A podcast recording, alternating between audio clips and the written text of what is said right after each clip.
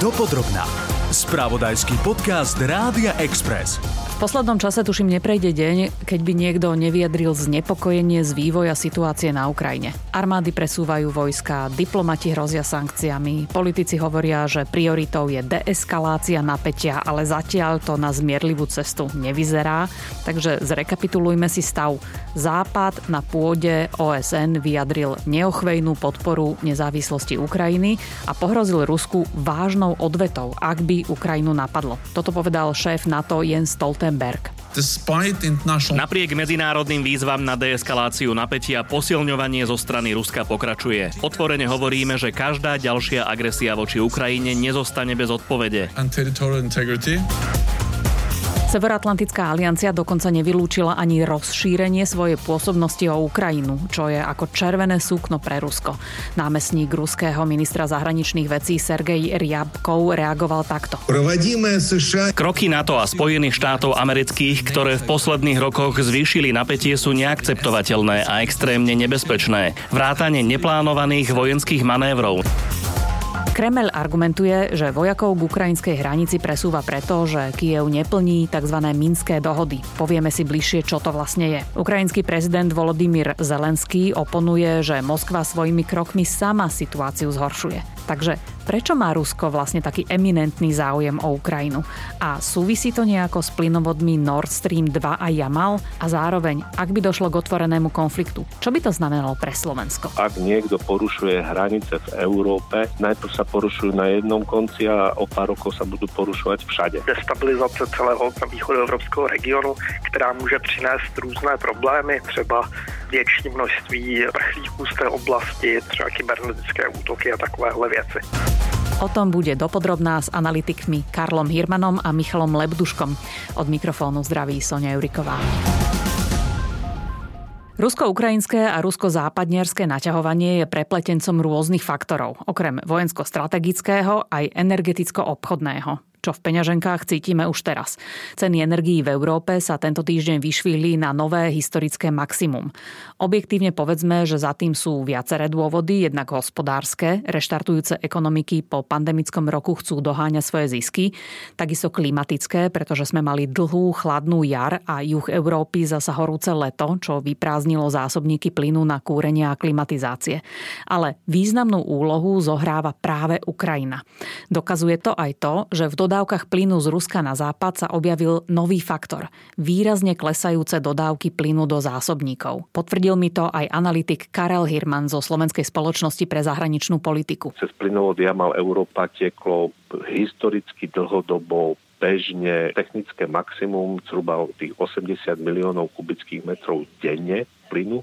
Nož a teraz vidíme, že v týchto dňoch je tam nula a od augusta maximálne dosahovali tretinu objemu a vidíme, že zásobníky Gazpromu v Európe, teda hlavne v Nemecku, Holandsku a Rakúsku, sú nie že poloprázdne, ale sú takmer prázdne pred zimou, čo tiež je nevydaný faktor v uplynulých rokoch. Bežne o takomto čase alebo na konci jesene boli zaplnené na vyše 80%, teraz sú v priemere zaplnené nejakých zhruba 15% a niektoré dokonca sú skoro prázdne. Prečo Rusko takto postupuje? Odvolávam sa na slova pána prezidenta Putina, šéfstvo Gazpromu alebo vedúcich predstaviteľov predstaviteľov ministerstva zahraničných vecí Ruskej federácie, ktorí nám opakovane odkázali, že ruské dodávky výrazne by sa zlepšili, ak by sa spustil plynovod Nord Stream 2, ktorý vedie z Ruska cez Baltické more priamo do Nemecka. Plynovod Nord Stream 2 je od septembra dokončený, prebieha schvaľovacím konaním, v ktorom nemecký regulátor odhalil, že nesplňa právne podmienky platné na území Nemecka a Európskej únie,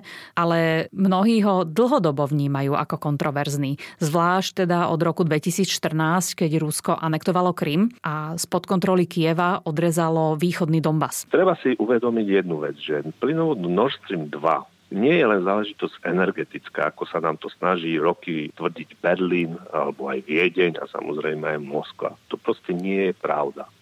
Ten plynovod má svoj od začiatku svoj geopolitický rozmer a v súčasnosti kľúčová otázka z môjho pohľadu je tá, že plynovod, aj keď je postavený, musí byť v súlade s našim právom. Ak by totiž to sa Nemec s Rusom dohodol poza náš chrbát a dal mu nejakú špeciálnu výnimku, to by znamenalo nie, že víťazstvo Putina pri tomto projekte, ale to by znamenalo, že nám sa rozpadajú pravidlá hry na území Európskej únie ako také, čo samozrejme nie je v záujme e, ani Slovenska a vlastne krajín, ktoré ležíme medzi Nemeckom a Ruskom keď už nič iné, tak aspoň by sme si mali pamätať, aké boli dôsledky toho, ak sa Berlín a Moskva na niečom dohodli, potom vo finále si to naše krajiny ľudovo povedané ako schytali najviac, ale zase na druhej strane treba povedať, že ten projekt je ďalší mýtus, že on znamená zvýšené dodávky ruského plynu do Nemecka. To vôbec nie je pravda podstatná časť toho plynu, ktorý má plúdiť cez Nord Stream 2, je určená práve ďalej pre trhy, ako je Slovensko a ďalej do Talianska. Je to de facto ten istý plyn, ktorý aktuálne prúdi cez Ukrajinu a cez odovzdávacú stanice Užhorod, Veľké Kapušany ďalej cez Slovensko na územie teda Európskej únie. A takisto to môže znamenať, ak ukrajinský prameň vyschne, Európska únia stratí až taký eminentný záujem o situáciu na Ukrajine a o to jednoduchšie to Rusko bude mať, aby anektovalo ďalšiu časť Ukrajiny? Tá úvaha je celku prirodzená. Na druhej strane si treba povedať, že je zase v našom záujme, aby tá Ukrajina si udržala nezávislosť, ktorú legitimne ju má, pretože ak niekto porušuje hranice v Európe, najprv sa porušujú na jednom konci a, a o pár rokov sa budú porušovať všade. A to je opäť záujme Slovenska, bytostnou záujme Slovenska, aby sa nespochybňovali historické uznané hranice, ktoré boli uznané medzinárodnými dohadami. A ukrajinské hranice boli uznané Ruskom opakovane či už v Budapešťanskom memorande z roku 94, kde sa Ukrajina vzdala dobrovoľne všetkého jadrového arzenálu, ktorý bol obrovský po rozpade Sovietskeho zväzu a Rusko, Spojené štáty a Veľká Británia za podpory Francúzska, Číny a Európskeho spoločenstva garantovalo Ukrajine územnú celistvosť a bezpečnosť. Plus Rusko ju garantovalo v zmluvách s Ukrajinou dvojstranných o vzájomnej susedskej spolupráci a súčasne aj v zmluvách o spoločenstve nezávislých štátov. Rusko ten presun veľkého počtu vojakov k ukrajinským hraniciam vysvetľuje tým, že Ukrajina neplní podmienky tzv. Minskej dohody. Pán Hirman, pripomeňme si prosím, že čo v nich je. Minské dohody sa týkajú vnútorného územia Ukrajiny východného Donbasu. Nepredstavujú žiadne ohrozenie pre teritoriálnu celistvosť Ruskej federácie. Takže ak Rusko hovorí, že ono má právo si premiesňovať vojska na svojom území ako chce, áno, to je pravda, ale prečo potom to odôvodňuje situáciou v susednej krajine, ktorá ho ju nejakým spôsobom neohrozuje. Čo sa týka minských dôvod, zase si pripomeňme, ako boli podpísané de facto po dvoch obrovských ofenzívach ruskej armády na území východného Donbasu, Ilovajsk a Debalceve, že e, vlastne vtedajší prezident Porošenko ukrajinský nemal inú možnosť ako podpísať Minské dohody, druhú verziu, lebo sú dve. Tá druhá verzia je výrazne horšia a nevýhodnejšia pre Ukrajinu a on ju podpisoval práve pod tlakom ruskej armády, ktorá operovala na ukrajinskom území. Zase teda historicky vieme, že vynútiť si výhodné dohody týmto spôsobom už Moskva teda urobila voči Ukrajine a tým pádom nie je vylúčené, že sa tento scenár môže zopakovať aj v súčasnosti. Zase treba objektívne povedať, zo strany Ukrajiny, ale aj zo strany Moskvy výklad týchto dohôd je výrazne špecifický. Obidve strany dávajú do popredia tie formulácie, ktoré oni považujú zo svojho pohľadu za pre nich výhodnejšie a naopak samozrejme tie veci, ktoré sú pre nich nevýhodné, tak dávajú do úzadia.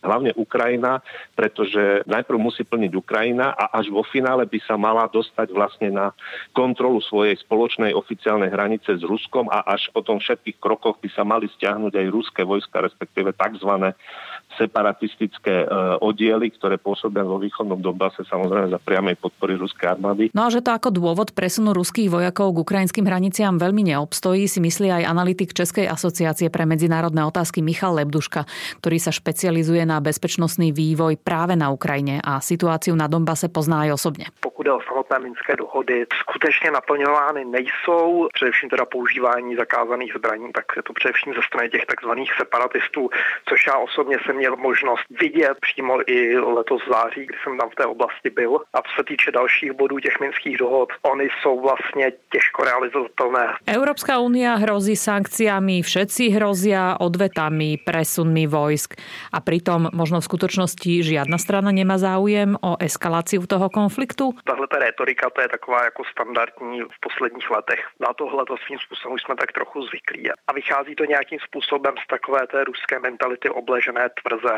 Prostě oni vidí všude kolem nepřátelé. Aký vývoj očakávate? Teda Európska únia aj Jens Stoltenberg za Severoatlantickú alianciu volajú po deeskalácii. Podľa toho, čo som vyrozumela z vyjadrení buď Ruského ministerstva zahraničných vecí alebo aj samotného Kremľa, tak tam sa zdá, že ako keby nemajú veľmi nastavenú cestu na hľadanie tých zmierlivých riešení. Patríte k tým optimistom, pán Lebduška, ktorí veria na tú zmierlivú diplomatickú cestu? Já si nemyslím, že by, že by došlo k nějaké velké invazi na Ukrajinu. Z mnoha důvodů by to pro Rusko znamenalo obrovské potíže v, na mezinárodní scéně. Minimálně, minimálně by přišlo určitě nějaké velké zostření sankcí, které Rusko výrazně poškozují Ukrajina také není tou zemí, která byla v roce 2014, má dnes mnohem bojeschopnější armádu. Nějaký, řekněme, otevřený konflikt by pro Rusko znamenal obrovské ztráty. Ale určitě je možná nějaká větší eskalace toho stávajícího konfliktu v Donbasu s nějakými třeba i symbolickým postupem obsazení nějakých třeba jako, jako menších ukrajinských měst, která tam jsou. Pán Karel Hirman v tomto taký pokojný nie je? Požiadavky, ktoré už mnohými boli označené až za ultimátum, sa dávajú vtedy, keď už jednoducho ste rozhodnutí mm. Pre vojenskú akciu a len hľadáte zámienku na to, aby ste potom povedali, no však ja som dal nejakú mieru ponuku, ale tá nebola prijata, takže mm. ja som nemal inú možnosť už len ako zautočiť. Ja som zažil aj v Moskve osobne tie elity politické, to netýka sa len Putina a Kremla, Jednoducho oni neuznávajú Ukrajinu ako samostatný štát. Oni neuznávajú Ukrajincov ako samostatný národ. Ukrajinčinu považujú za nejaké nárečie ruské. To znamená, aj z ich pohľadu by to nebola útočná akcia voči susedom, niečo ako povedzme Československu v roku 1968 alebo v Maďarsku v 56. roku, že predsa len to boli cudzie krajiny samostatné. Oni by to považovali proste, že prišli k sebe domov, že len robia poriadok, a toto je veľmi nebezpečné, pretože to my na západe nedocenujeme. V myslení tejto elity, ktorá teraz vládne v Kremli, ktorá je najvyššia elita silovikov, pre ktorých je dosiahnutie cieľa hlavná úloha a nejaké straty na ľudských životoch alebo ekonomické straty, to vrátajú len, no tak sú potrebné, no tak budú nejaké straty, ale ich primárne v cieľa nezastavia, ak si to vyhodnotia, takže to môžu si ten, ten cieľ dosiahnuť. Ale k tomu scenáru, ja som stále mierny optimista, hovorí sa, že na hranice s Ukrajinou je okolo 100 tisíc vojakov. Ja len pripomeniem, že keď v auguste 1968 vtrhla Sovietský zväz spolu so ďalšími satelitmi do Československa, tak vtedy k nám vtrhlo v auguste zhruba pol milióna sovietských vojakov a ďalších do 100 tisíc vojakov z bývalej NDR, Polska, Bulharska a Maďarska. A tu sa dostávame ku kľúčovej otázke tohto podcastu. Prečo má Rusko vlastne taký eminentný záujem na Ukrajine? Čo také dôležité predstavuje, že by to Rusko stálo aj za prípadné straty? Pán Hirman. Treba zase objektívne povedať, že to územie tvorí dlhodobý strategický záujem bezpečnosti. Lebo je to rovina, spod ktorej veľmi rýchlo môžete dôjsť do Moskvy a zase nás história a Rusov učí, neblahé skúsenosti niekoľko storočí dozadu, že zo západu po tejto rovine sa k ním dovalilo niekoľkokrát, niekoľko vln agresorov, ktoré zautočili na Rusko. V tomto ten pohľad a obavy Ruska sú pochopiteľné. Na strane druhej e, povedal, ja si to pomôžem e, mudrejšími ľuďmi. Zbigniew Břežinský, excelentný e, analytik, poradca e, amerického prezidenta Cartera, dlhoročný špičkový analytik vzťahov západu so Sovietským zväzom a Ruskom a ten napísal známu knihu pod názvom Veľká šachovnica, kde jasne opísal úrovu Ukrajiny vo vzťahu k Rusku.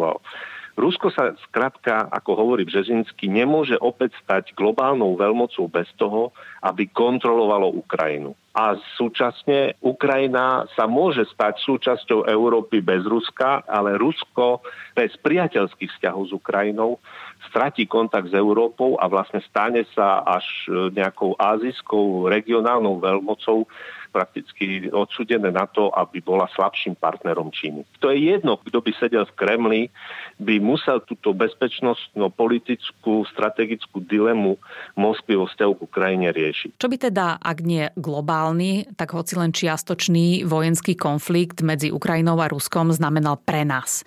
To je zasa otázka pre Michala Lebdušku. Destabilizace celého východoevropského regionu, která může přinést různé problémy, z těch asi hodně praktických, třeba větší množství prchlíků z té oblasti, propagandy, té informační války, třeba kybernetické útoky a takovéhle věci. Do Prahy je to z toho Kieva ešte dlhá cesta, minimálne cez Slovensko, cez Poľsko, cez Maďarsko. Ste českí analytici znepokojení tým vývojom? Určitá hrozba to samozřejmě je, nicméně zase bych to nějakým způsobem nepřeháněl. Spíš bychom to měli prostě brát jako věc, která nám teda umožňuje třeba budovat nějakou odolnější společnost tady u nás, tak aby dokázala těmhle těm různým hrozbám více čelit rázny, niekedy asertívny, inokedy takmer autoritársky slovník, ktorý používajú politici, hrozby sankciami, výzvy a kladenie ťažko splniteľných podmienok, to všetko môže byť súčasťou diplomatického jednania. Takto aspoň vidí náš minister zahraničných vecí Ivan Korčok. Všetko to, čo sledujete, aj e,